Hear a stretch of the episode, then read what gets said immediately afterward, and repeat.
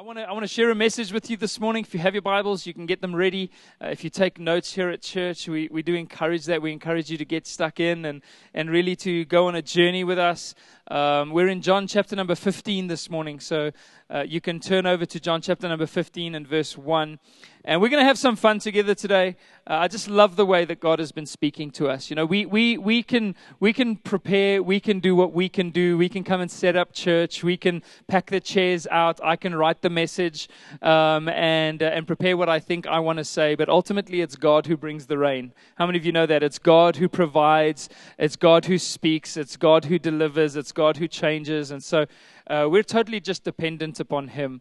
Uh, when I get up here, I never want to speak to you with human wisdom or, or, or clever philosophy or try and impress anybody. We're simply just getting up here, declaring the truth of the gospel, and knowing and believing that it is the power of God to those who are being saved. That's what Paul says. I'm not ashamed of the gospel. I'm going to declare the gospel, even though it seems like foolishness to some. I just keep declaring it because it is the power of God to those who are being saved. And so when we put our faith in the good news of what Jesus has done for us, there is something more powerful than that, what you can imagine that begins to work in your heart if you're wondering, how am I going to change? How am I, how am I going to face this situation? How am I going to get through this season? How am I going to become the person that God wants me to be? How am I going to walk in the fullness of my destiny? How am I going to see my, my family uh, uh, just be restored? How am I going to, how am I going to move forward in my career? How am I going to deal with life on a daily basis? The gospel is the power of God to those who believe. It is the power of God. It's going to do something in you this morning. And I genuinely believe that. I believe it because I know that it is always working in me as I, I preach the gospel to myself every day. Sometimes I have to do that. I, you know, I don't know if you ever have mornings where you wake up and you're just like, what is wrong? I just feel like something's wrong. And there's nothing wrong, but you're just like, something's wrong, you know, and you go through, you know, all the possible things that why you feel that way. And, uh, and you realize that there's a spirit of discouragement that often just comes against us, uh, especially as believers. The Bible says that the devil is the accuser of the brethren. He's always throwing accusations at you. And, uh, and that's where you just get up and you preach the gospel. You remind yourself of who you are in Jesus, of the love of God that is for you, of the future that God has for you and your family. And there's a spirit of courage and faith that rises up on the inside of you. I'm already preaching, and I haven't even gotten to the. Um, the, the verse yet that I want to read. Uh, but I just wanted to also, again, just welcome our visitors and thank you for being here this morning. Uh, we're all on a journey together. And this is an unfolding journey. It's a long journey. It's not something that we're, we're going to rush through. We want to see more of Jesus. We want to become the people that God has called us to be. And so, wherever you're at on that journey, if you're visiting with us today, we're glad that you're here. And we really hope that you'll continue with us as we go forward um, into learning more about Jesus and understanding more about the calling that He has on our lives. And uh, so, this morning in John chapter number 15, uh, we see the seventh I am statement of Jesus. Jesus said to the Pharisees, uh, he, he came against them, and, and, and in this, this conversation that was quite a heated conversation, Jesus says to him, Before Abraham was, because they ask him, Are you greater than Moses who gave us the law? Are you greater than these? And Jesus says, You know, before Abraham was, I am. He's like, I am the creator. That's how John starts his book, is he says, In the beginning was the Word, and the Word was with God, and the Word was God, and the Word became flesh, and he dwelt amongst us. He starts off by saying that I that, that Jesus is the creator of heaven and earth. And Jesus confirms this by saying, Before Abraham even was, you're looking to Abraham, you think you're children of Abraham, but I am greater than Abraham. I am God. I am the creator of heaven and earth. So Jesus then continually he he he says, I am, which means that I am who I am was how God revealed himself to Moses, saying that I am this all sufficient one, that you, God doesn't need anything to sustain him, he sustains himself. He was uncreated. Nobody created him. He's existed outside of time. He created space and he created time himself and uh, and this is this is who who God is. And so Jesus makes these I am statements where he says, "I am the bread of life. I am the resurrection and the life. I am the way, the truth, and the life." He he keeps talking about who he is, um, and and who he is to us and for us. And here we have another one of those statements in John 15, verse 1 to 5. I'm going to share a message with you this morning called the fruit of rest. The fruit of rest. John 15, verse 1, Jesus says, I am the true vine. I am the true vine, and my Father is the vine dresser. Every branch in me that does not bear fruit, he takes away. And every branch that does bear fruit, he prunes that it may bear more fruit. Already you are clean because of the word that I have spoken to you. Abide in me and I in you, as the branch cannot bear fruit by itself unless it abides in the vine. Neither can you unless you abide in me. I am the vine, you are the branches. Whoever abides in me and I in him, he it is that bears much fruit. For apart from me, you can do nothing. Jesus says, I am the vine, the true vine. Abide in me and I in you. Because apart from me, you can do nothing. But in me, you can bear much fruit. God has got an awesome destiny for each of our lives. God has got amazing fruit that He wants to, to produce in our lives through His grace, through His life in us. Apart from Him, we can do nothing. But in Him, we can produce the fruit of righteousness. We're going to talk a little bit about our destiny this morning. We're going to talk a little bit about the gospel. We're going to talk about what it is that God wants to do in our hearts and through our lives. So uh, let's just pray together and then we'll get into this. Jesus, we thank you so much this morning that even in this very moment, we can recognize the fact that apart from you, we can do nothing. In that sense, God, we humble ourselves before you right now, Lord God we come before you and we, and we recognize that, that we cannot uh, uh, uh, enter into heaven. We cannot walk with you on our, on our own merits, Lord God. That we cannot have fellowship with God uh, in our own strength. That we cannot uh, do the things that you've called us to do or, or fulfill the destiny that you've placed on our life or on our church apart from the grace and the life that flows through Jesus Christ. So we just we just ask this morning, God, that that grace would flow in this place, that it would speak to every heart, that it would deliver us from striving, that it would deliver us from from uh, from trying to do things in a self-righteous way, and that instead we would rest in the finished work of the cross.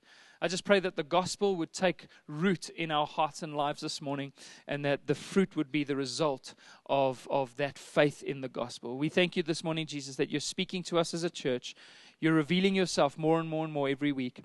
And uh, we're grateful for how you are leading us on this journey. In Jesus' name, everybody said, Amen.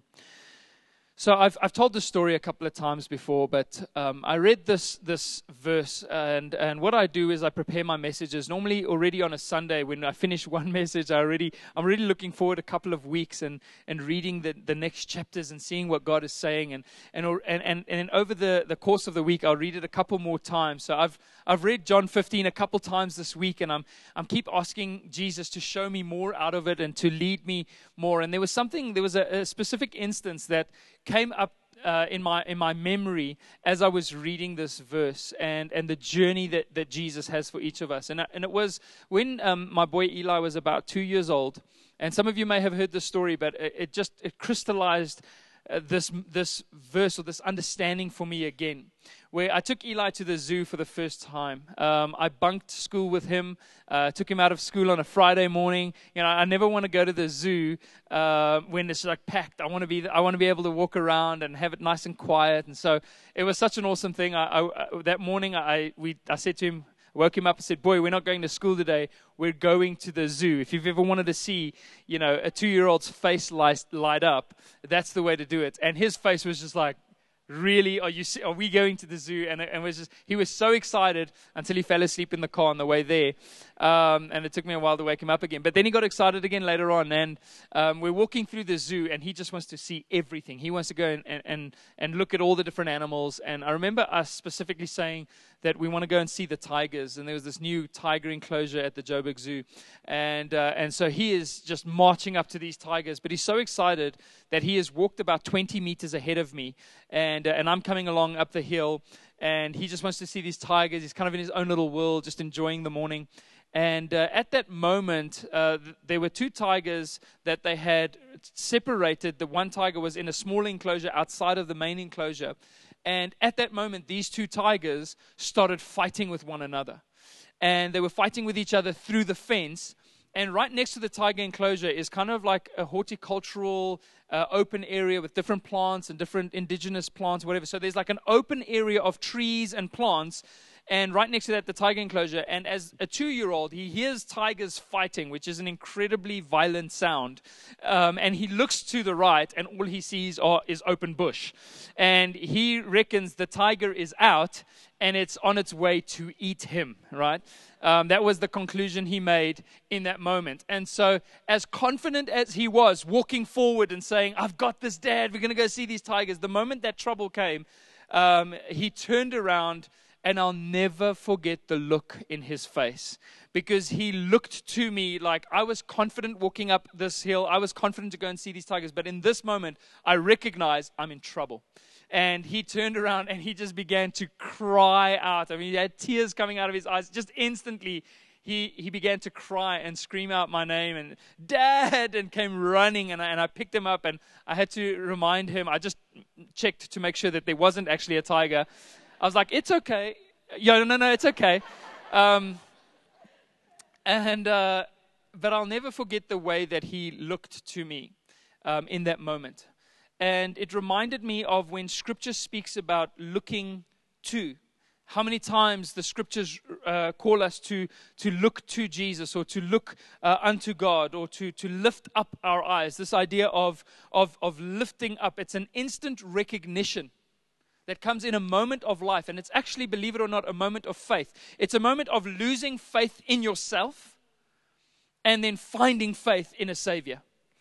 That's, that's what happens in a moment. There's certain moments in life where we're confident, we're walking along, we've got this thing, we've got it under control, and all of a sudden something happens in your life, or you face a situation that's like a roaring tiger coming at you, and you turn around and you realize, I need a Savior. That's the moment of salvation. The moment of salvation isn't us standing in our own strength saying, Now I am good enough to be saved. It's a moment of realizing I'm out of my depth, I'm, I'm in over my head. I'm in trouble. And in that moment, we look beyond ourselves for salvation. It's that moment where my little boy turned around with that look in his eyes and he said, Dad, I need help. And that moment of recognition that you don't have what it takes, that apart from Jesus, you can do nothing, that, that without the life of Christ, you would not be able to fight for yourself. You would not be able to, to survive by yourself. It's that moment where, where the gospel enters our heart. Where the good news is, is that when we find ourselves in those positions, when we find ourselves in trouble, when we find ourselves at the end of ourselves, broken and, and, and sinful and, and um, incapable of, of saving ourselves, when we turn around, our Father is there. That's the gospel. That our Father is there when we turn around that he hasn't run away, that he hasn't left us, that he was, he was following on behind us all the way along, saying, I know that soon or, sooner or later he is going to realize or she is going to realize that she needs me. And when we turn, the Bible says that God is a very present help in time of need. Very present. Not just present, very present. He's intent. He, he, he is with you. He looks at you. He cares about you. And and in that moment that we realize that we need Him, God is there to scoop us up into His arms. Like the prodigal son who fell into the arms of his father. And the Bible says that his father kissed him in the neck, but didn't just kiss him. That, that Greek word there means kissed repeatedly. He kissed him much, kissed him much. God comes running when we need Him, when we recognize our need for Him. And His embrace is, it's convincing. For those of you that still need to be convinced this morning, the embrace of God through the gospel is an overwhelming embrace. Sometimes I kiss my boys so much that they'll literally say, "Okay, enough." Like Leo specifically, his favorite thing when I when I hold him and I kiss him, he goes, "Enough, enough," you know. And and, and so and that's the way that that God will convince you. It's not I'm I might be loved by God. I I might be saved. I might be okay. No, his embrace of you is to the point where you'll be like, okay, enough, enough. Like, I get it. You love me, God. He doesn't relent in showing us the love that he has for us. But we need to come to that place of recognition, to recognize that we need help, to recognize that we're out of our depth, to be honest, to be vulnerable and to understand that we can only be saved by Jesus. We can only remain saved by Jesus through His grace. This is why I'm always encouraging people to stop trying to save themselves. If, if you're here, it's not because we're trying to help you to save yourself a little bit more than what you were before you came in here. We're trying to get you to a place where you stop trying to save yourself so that Jesus can be the one to save you. And once He's saved you, stop trying to keep yourself saved. Let Him be the one who holds you. That's what we're, what we're trying to get you to. That's what rest is. That's what understand. That's what faith is. You stop trying to save yourself and you trust in the salvation that comes from Jesus. I was reading uh, some stuff by, by Watchman Nee last night, and, and Watchman Nee has this place where he talks about people um, who are drowning and how if you want to save a person who is drowning, oftentimes it's best to wait until they are completely exhausted trying to save themselves before you try and save them. Because if you've ever tried to save a person that's drowning, oftentimes they'll almost drown the person that's trying to save them because they'll, they'll just hang on them and they'll be kicking and they'll be screaming and they'll be in a, in a state of panic. And so I've even heard about some lifeguards that would swim up to a person that's drowning and punch them in the face, which seems like, I thought you came here to help me and you're punching me in the face. But it's to bring them to the end of their own strength. Because for as long as you are fighting, you're difficult to save. But the moment we stop, the moment we reach that point of exhaustion, the moment we, we're knocked out in our own strength, then you can be saved. And so God wants us to stop trying to save ourselves so that He can save us. And so He'll often wait. He'll go, okay, keep kicking, keep swimming, keep, keep treading water. But then there comes the moment, the turnaround moment. That's actually what repentance means to turn around. It comes from the Hebrew word teshuva, which means let's return. Let's go back to God. We've been running out towards the tiger cages on our own. Let's go back. Let's go back to our dad. Turnaround moment in your life. We recognize we need him and we allow Jesus to save us. So the Bible often uses this phrase, looking to or looking unto. And that's the part that caught my eye. It's, it's a lifting up of your eyes. Like, like you're looking at yourself, you're looking at your own footsteps, you're trying to measure everything out. And there comes a moment where you take your eyes off of yourself and you look unto Jesus. You look unto God. I want to show you a couple of places in Scripture where it shows us this. Um, and what's interesting is that it's the same Greek word, which I'll mention in a moment, um, for in most of these cases. In Psalm 121, verse 1, David writes this and he says, I lift up my eyes I lift up my eyes to the hills. Where does my help come from? I'm in trouble. I'm looking up to the hills. Where does my help come from? My help comes from the Lord who made heaven and earth, the Savior, the I am. Hebrews 12, verse 2 says, Looking to Jesus. I lift up my eyes, looking to Jesus, the founder and perfecter of our faith. Who, who founded your faith? Jesus did. In your own heart, He's the one who is the originator of your faith and the perfecter. He perfects the faith. The good work that God has begun in you, He will be faithful to complete it. What is our job? Looking to Jesus. Who, for the joy that was set before Him, endured the cross, despising the shame, which is a, a nice way of saying He shamed shame, and is seated at the right hand of the throne of God. John 11, verse 41, which we, we covered a couple weeks back, says, So they took away the stone. This is at Lazarus' tomb. And Jesus lifted up his eyes. He lifted up his eyes and said, Father, I thank you that you have heard me. Looking to the hills, lifting up his eyes, looking to Jesus. Luke 17, 13. This is the, the lepers that were in desperate need of, of salvation, of healing. And as Jesus was passing by, it says in, in verse 13, uh, and they lifted up their voices, saying, Jesus, Master, have mercy on us. Lifted up, lifting up their eyes, lifting up your voice, lifting up a cry toward, to, to God. Now, that lift up your eyes, that lifting up, is the Greek word eru. Eru. And the Greek word eru, I've actually got some, um, some information on it there.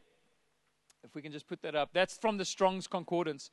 But you can see that the word eru means to raise up, to lift up, to raise from the ground, to take up stones, like in John 8 uh, 59, to raise up serpents, to raise up a dead body. In Acts 20, when it says that they raised up the body, it means it's that same word, eru, and it means to raise upward, to elevate, to lift up uh, the voice, to cry out. Um, there's, there's to lift up the eyes, you can see. So, this, this word eru is to lift your eyes to the hills, lift your eyes to Jesus, look unto Jesus.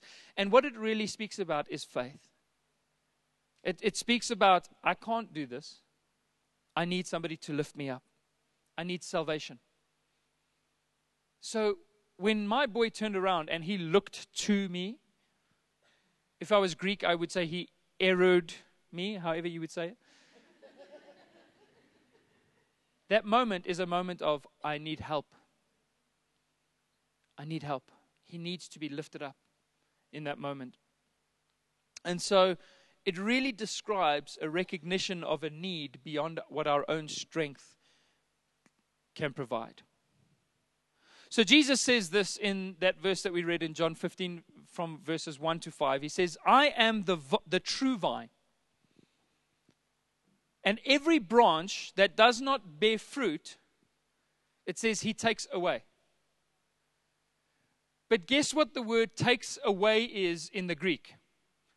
and you can all google this and go check out your bible concordances and and all the you know the, the bible reference books that you that i know that you have at home stashed away somewhere um, the word takes away is the word eru it's the word lifts up and what it essentially speaks about is if you're planting a vine, and those of you that have visited vineyards or that have um, some background or some knowledge about vineyards, you'll know that initially the, the, the vine is planted in the ground, and for three years the vine produces no fruit.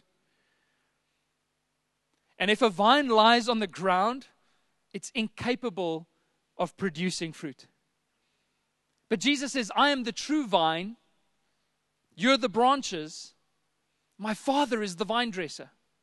And anybody that does not bear fruit, he comes along and he lifts it up. He lifts it up. He takes it up off of the ground, from the ground, so that it may produce fruit.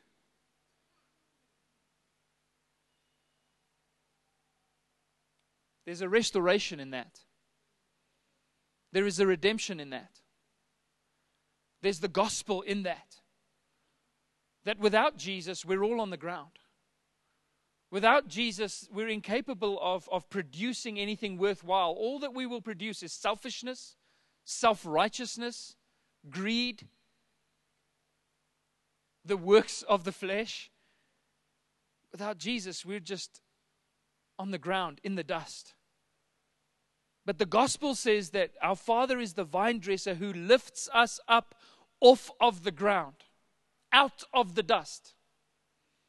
Know what's really interesting is that when Israel moved into the promised land as the people of God, their main enemy in the promised land were the Philistines. Goliath was a Philistine. The Philistine armies were constantly coming against them. Most of their early battles were against the Philistines.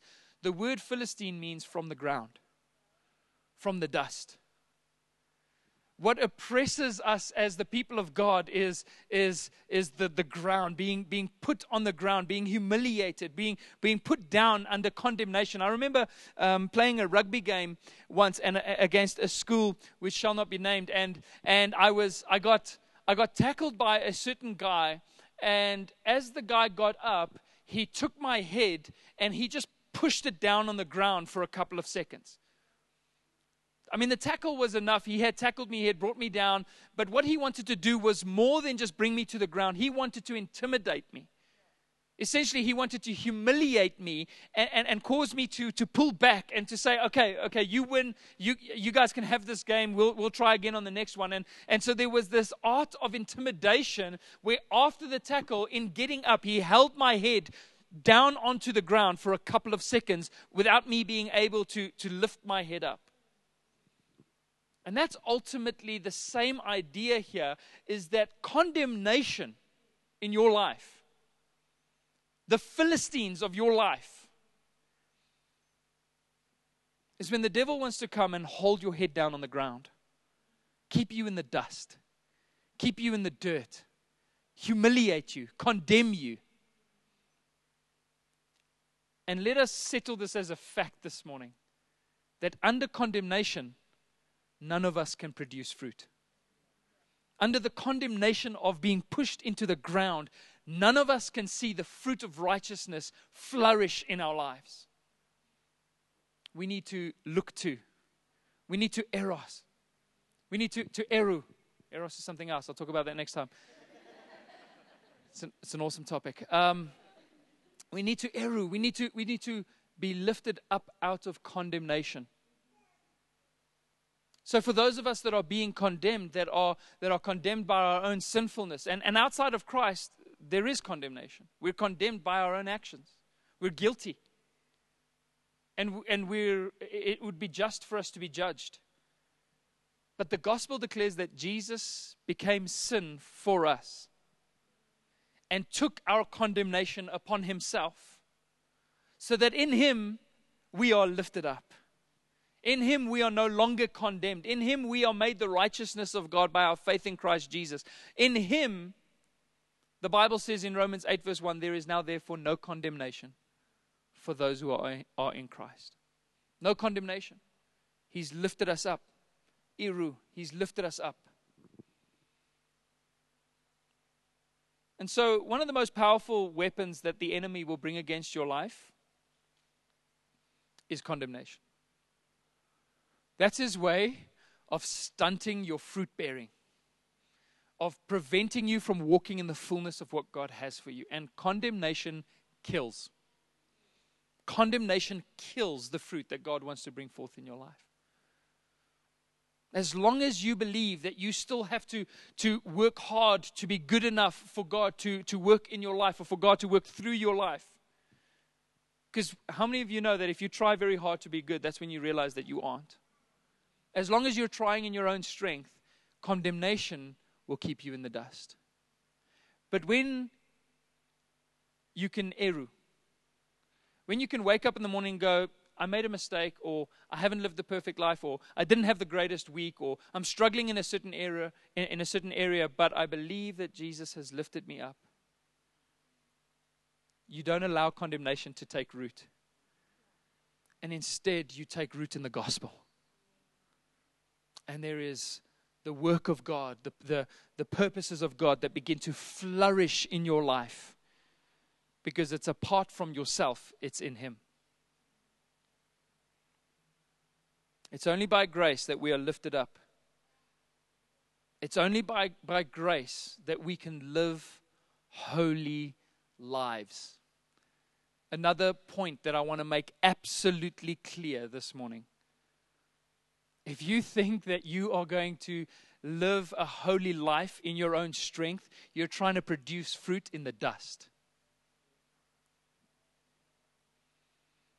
We're passionate about holiness, that's why we preach grace. Because we know that apart from the, the life of the vine, the true vine, Jesus Himself, we can do nothing. It's by the grace of God that we produce fruit. It's only by the grace of God that we can live holy lives. It's only by the grace of God that we can produce the fruit of righteousness and honor God with everything that we do. Watchman Nee, and, and, I was a little bit stuck on Watchman Nee. I don't know why, but some of the stuff he said just kept coming back to me. I've read so many of his books and stuff, and, and as I was preparing this, it just kept coming back to me. So I wanted to share this quote with you from Watchman Nee um, in his book, The Normal Christian Life. He says this He says, God will not give me humility, or patience, or holiness, or love as separate investments of his grace. He has given only one gift to meet our need his son, Christ Jesus. How many of you have said, God, give me patience? God, let me know your love. God, uh, uh, do this in my life. God, give me faith. Give me what I need, God. Give me humility. Give me holiness. I want to live a holy life, God.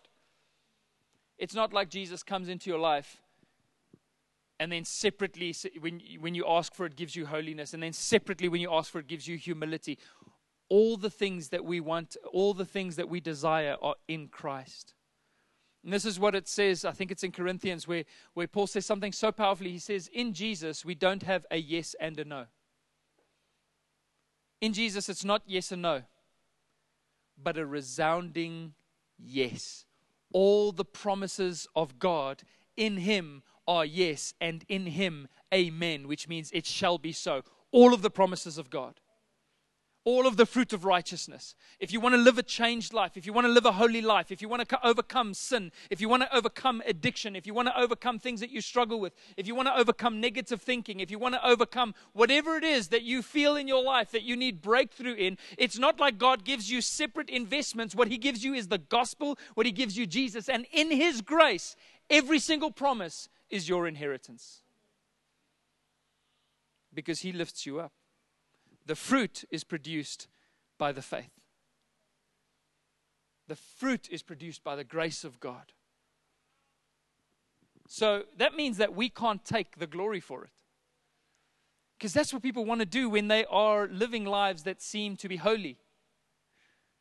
Is they want to take the glory for it. Okay, well, I'm, I, I, live, I live a holy life. You know, if you're saying that, saying that is something that's, that's pride, and that's pretty unholy. You know, saying that you're holy is pretty unholy. Saying that you're holy in Christ, totally different matter. That's why Paul says, I boast in my weakness. I want you to know this is not me, it's Christ in me. He says this so powerfully in 1 Corinthians 1, verse 28. It says, God chose what is low and despised in the world on the ground in the dust.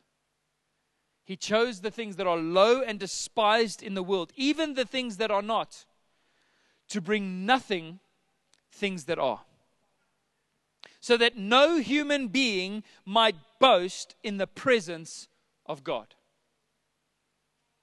One translation says that the flesh will never again boast in the presence of God. In other words, you'll never stand before God and say, oh, it's, it's because I was so high and lifted up. It's because I was so good. Of, I, I was such, of such upstanding moral character.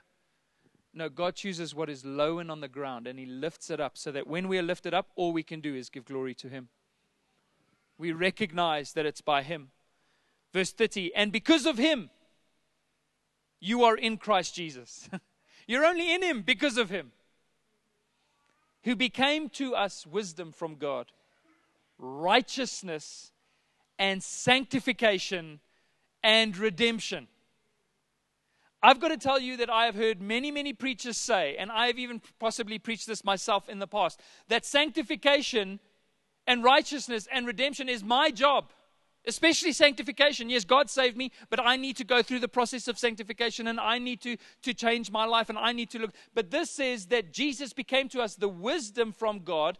He is righteousness and sanctification and redemption. So when God saves you, when Jesus steps into your life, when He eru's you, when you look unto Jesus, what He does is not only save you in a moment, but also change you over time. His salvation is both instant and progressive. I don't know about you, but that just brings like an absolute courage to my heart. Because I'm like, sometimes I worry about myself. Where am I going to end up? What am I going to look like five years from now? How's life going to roll me and change me and maybe turn me into something I don't want to be?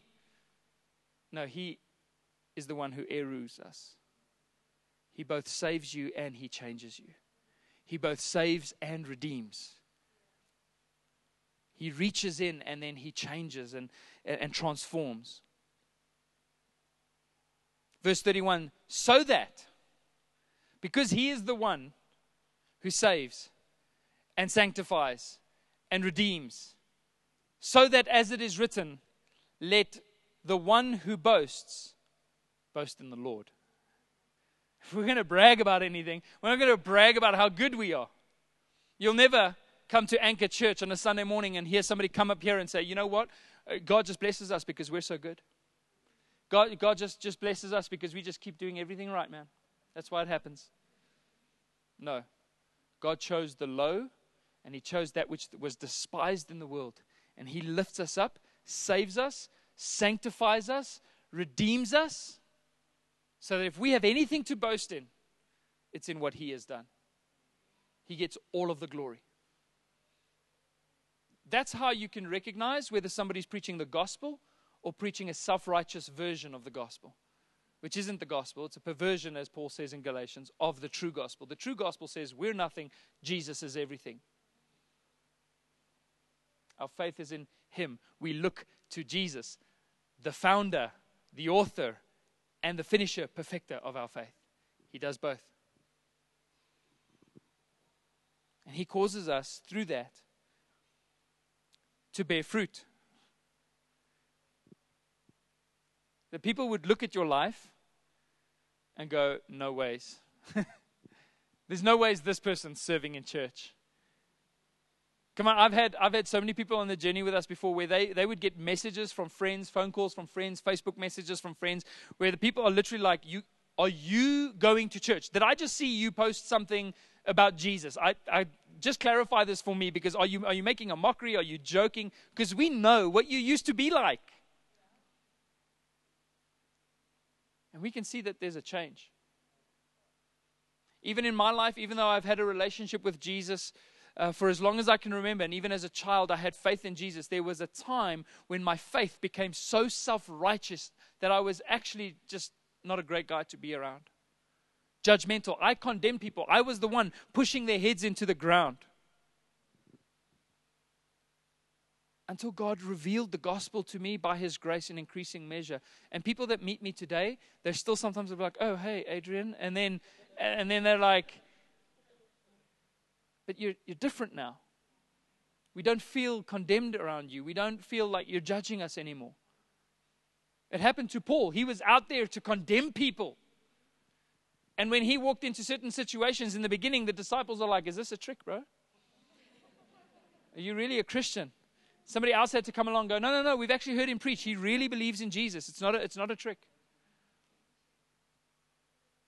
That's what happens when the fruit, when God lifts us up and, and the fruit of our righteousness begins to show, is people see that there's a change, that God has genuinely done something in us. And, and this is the process by which God causes us to become fruitful. He lifts us up out of our sin, out of the dust, out of our condemnation, and engrafts us into the true vine, into His life, into His grace, into the power that flows through Him.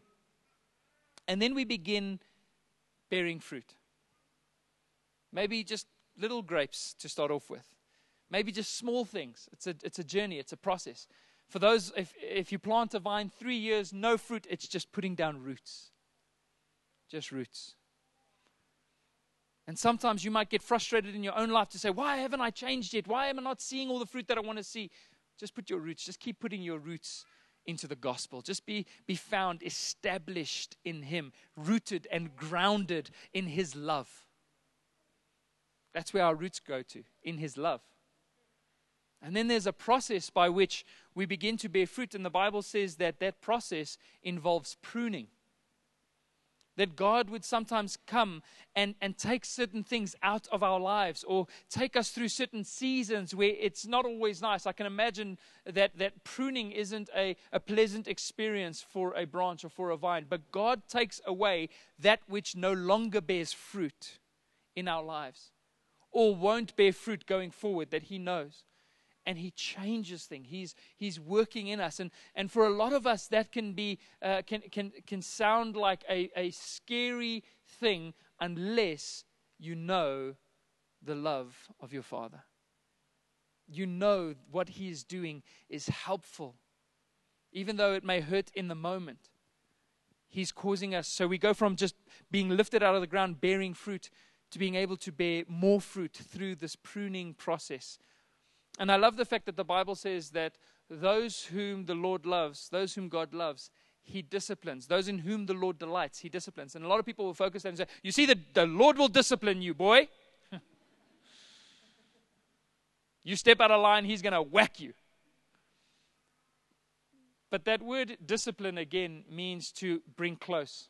It's actually very similar to the word eru. It means it's like a limb that's broken how you would take a limb that's broken and put a splint on it and put it in a sling and immobilize it for a while so that it can heal. It's an act of grace.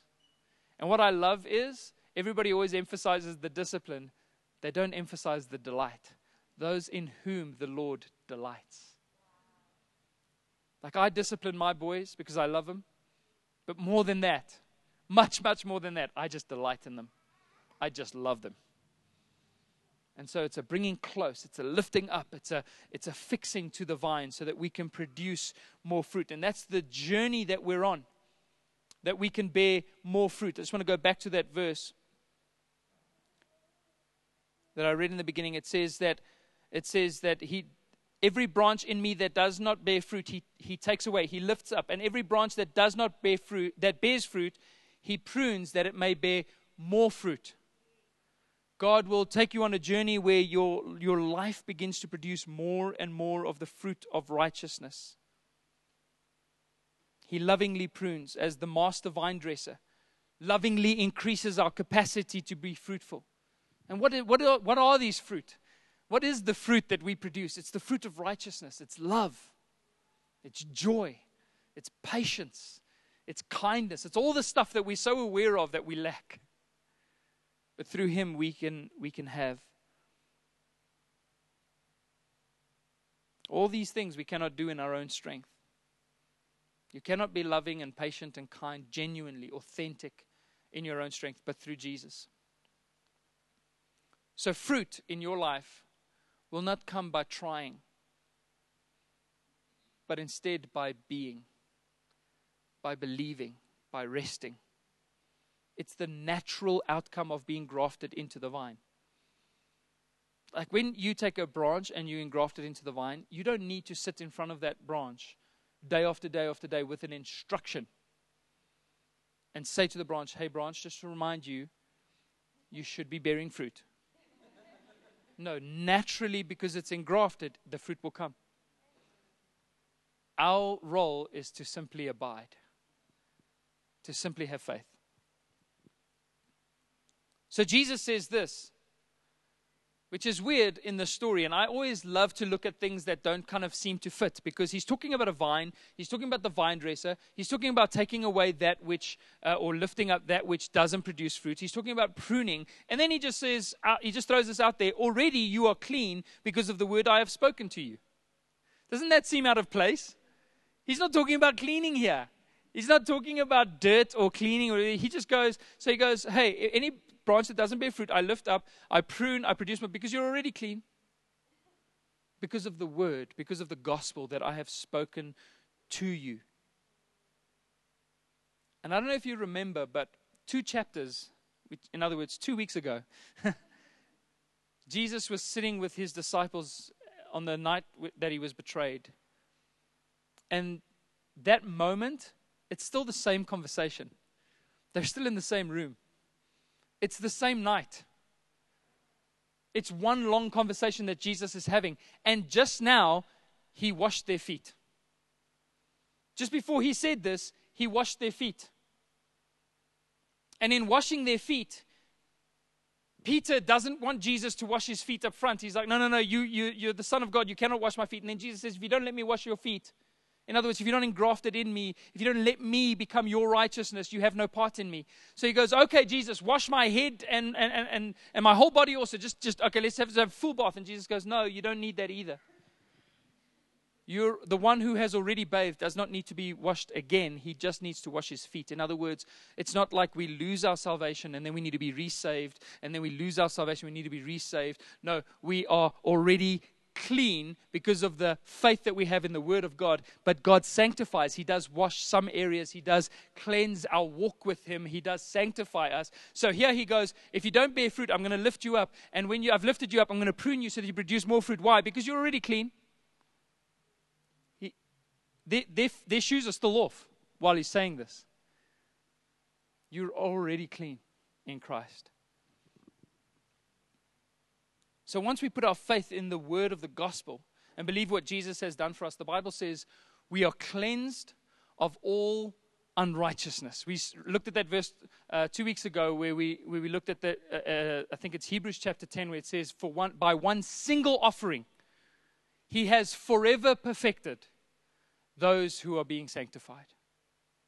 You're already clean.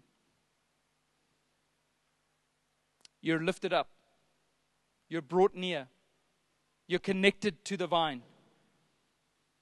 You're the righteousness of God, which means you are in right standing with God. You don't need to get into right standing with Him and then have a relationship. You are already clean. And when you genuinely believe that, when by faith you've been lifted up, the fruit starts to emerge naturally. So, this is why Charles Spurgeon said, and Watchman Nee has repeated it many times on this, that right believing leads to right living. If you want to see the fruit, you've got to believe in what Jesus has done for you. It's the faith that releases the fruit. And it'll surprise you. It'll surprise you when you reach certain moments in your life where you're like, normally I would have reacted that way. It's almost like you don't recognize what God is doing while He's doing it. You're changing over time. And you don't always see it, so you can get impatient and frustrated with yourself. But when you look back, you realize, I am different. I have changed. I'm no longer responding in this way or acting in this way or struggling with this thing. I have a weird desire to serve God. I have a weird desire to be in church, to read my Bible, to, to be involved in the life of God and in His mission in this world. Why? It's because there is a fruit that's working in you that God is producing. So Jesus says, Abide in me as I in you. Abide in me. He says there are branches that do not abide.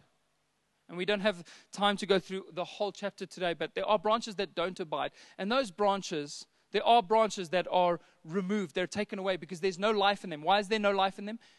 Because they're not in Christ.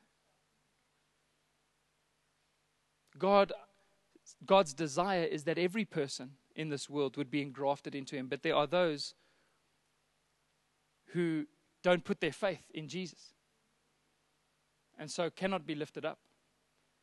And if my, my boys, we have this tree outside of our uh, of our house. It's it's really just a quarter of a tree now, uh, because my boys would break branches off um, to you know either play with or to make things out of, and so this tree has gone from this fully flourishing tree to it's it's pretty messed up right now, but.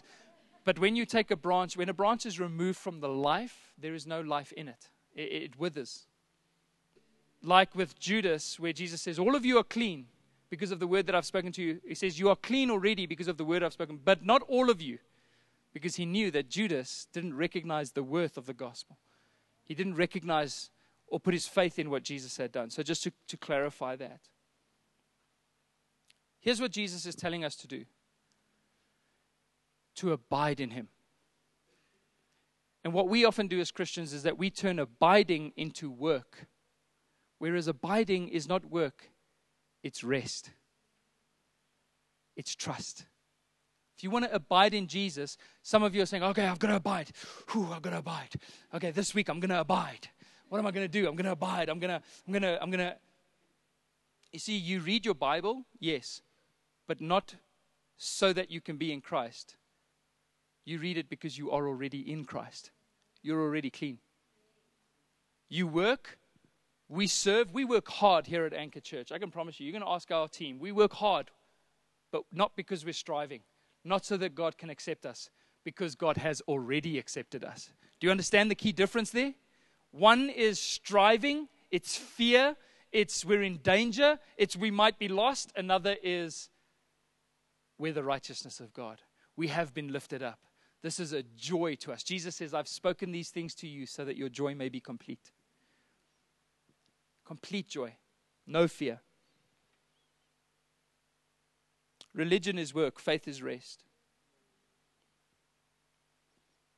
I've got to tell you that as a pastor, I experience the temptation to stress a lot.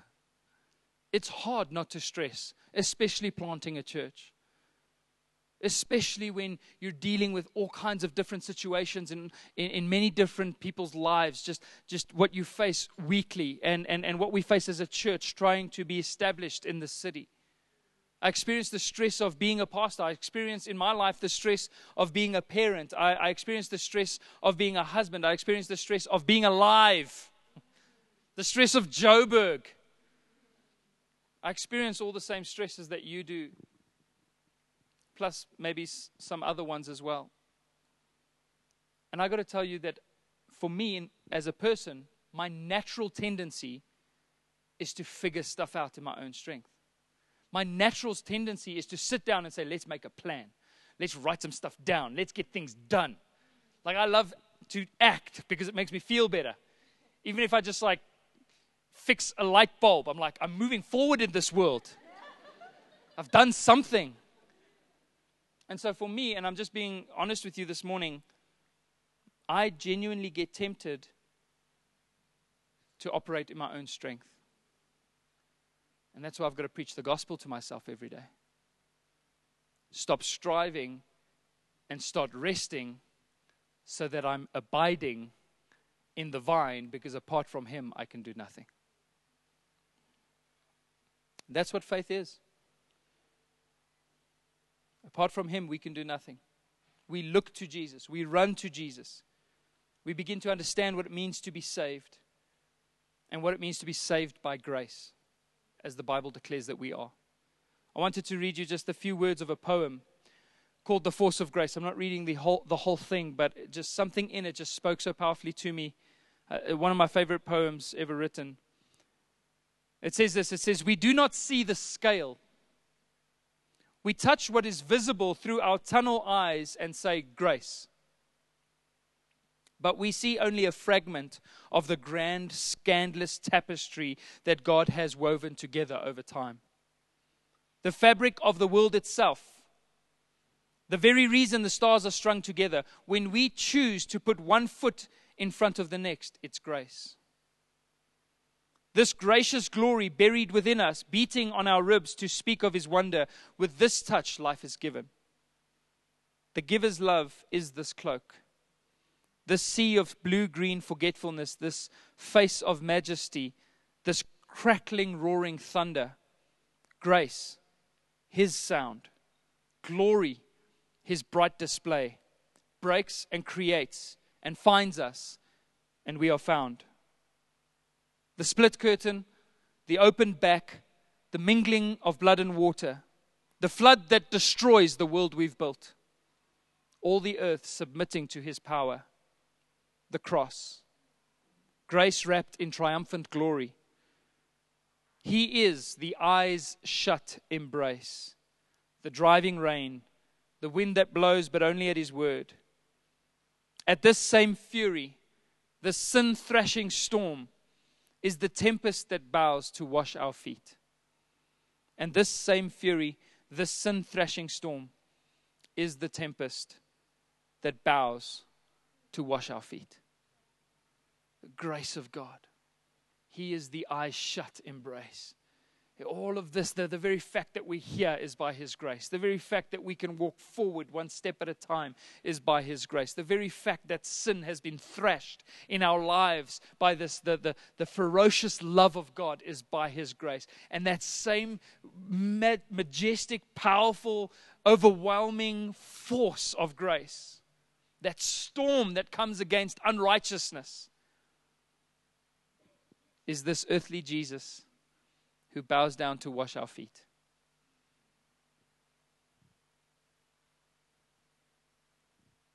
Whoever abides in me, Jesus says, and I in him, he it is, in verse 5 it says, that bears much fruit. We went from not bearing fruit to being lifted up and bearing some fruit, more fruit. And he brings us to the place where we bear much fruit. For apart from Him, we can do nothing. So don't worry about your life.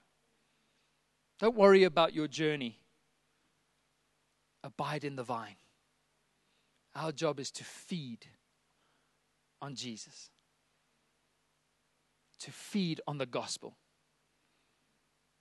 John 15, verse 16, Jesus says, You did not choose me, but I chose you and appointed you that you should go and bear fruit, and that your fruit should abide. We abide in him, and then his fruit abides in us and in our lives. How amazing is it that when God does something in your life, when he produces the fruit of righteousness, it's not fruit that comes and goes. It's not, it's not fruit that can, that can be taken out. it's abiding fruit. Your life will be changed forever. You'll never go back to what you used to be. The fruit abides. We want to be fruitful. We want to live fruitful lives. We want to do all the things that God has called us to do. We want to live holy lives that look different, where we love one another. And by the way, that's the main fruit. Jesus says, If you love me, you'll do what I command. And what, he, his, what was his command? That you love one another as I have loved you. He didn't say, If you love me, you'll do the Ten Commandments. He said, If you love me, you'll do what I command. Love one another. There's a fruit, there's a, there's a life that comes when we know who we are in Jesus and trust in his love. And that is an abiding fruit. So we want a church that looks different, that sounds different, that, that, that lives in holiness, that lives in righteousness, that bears fruit. But it's only, it's only going to happen as we abide in him, because apart from him, we can do nothing. Amen? Awesome. Let's pray together this morning.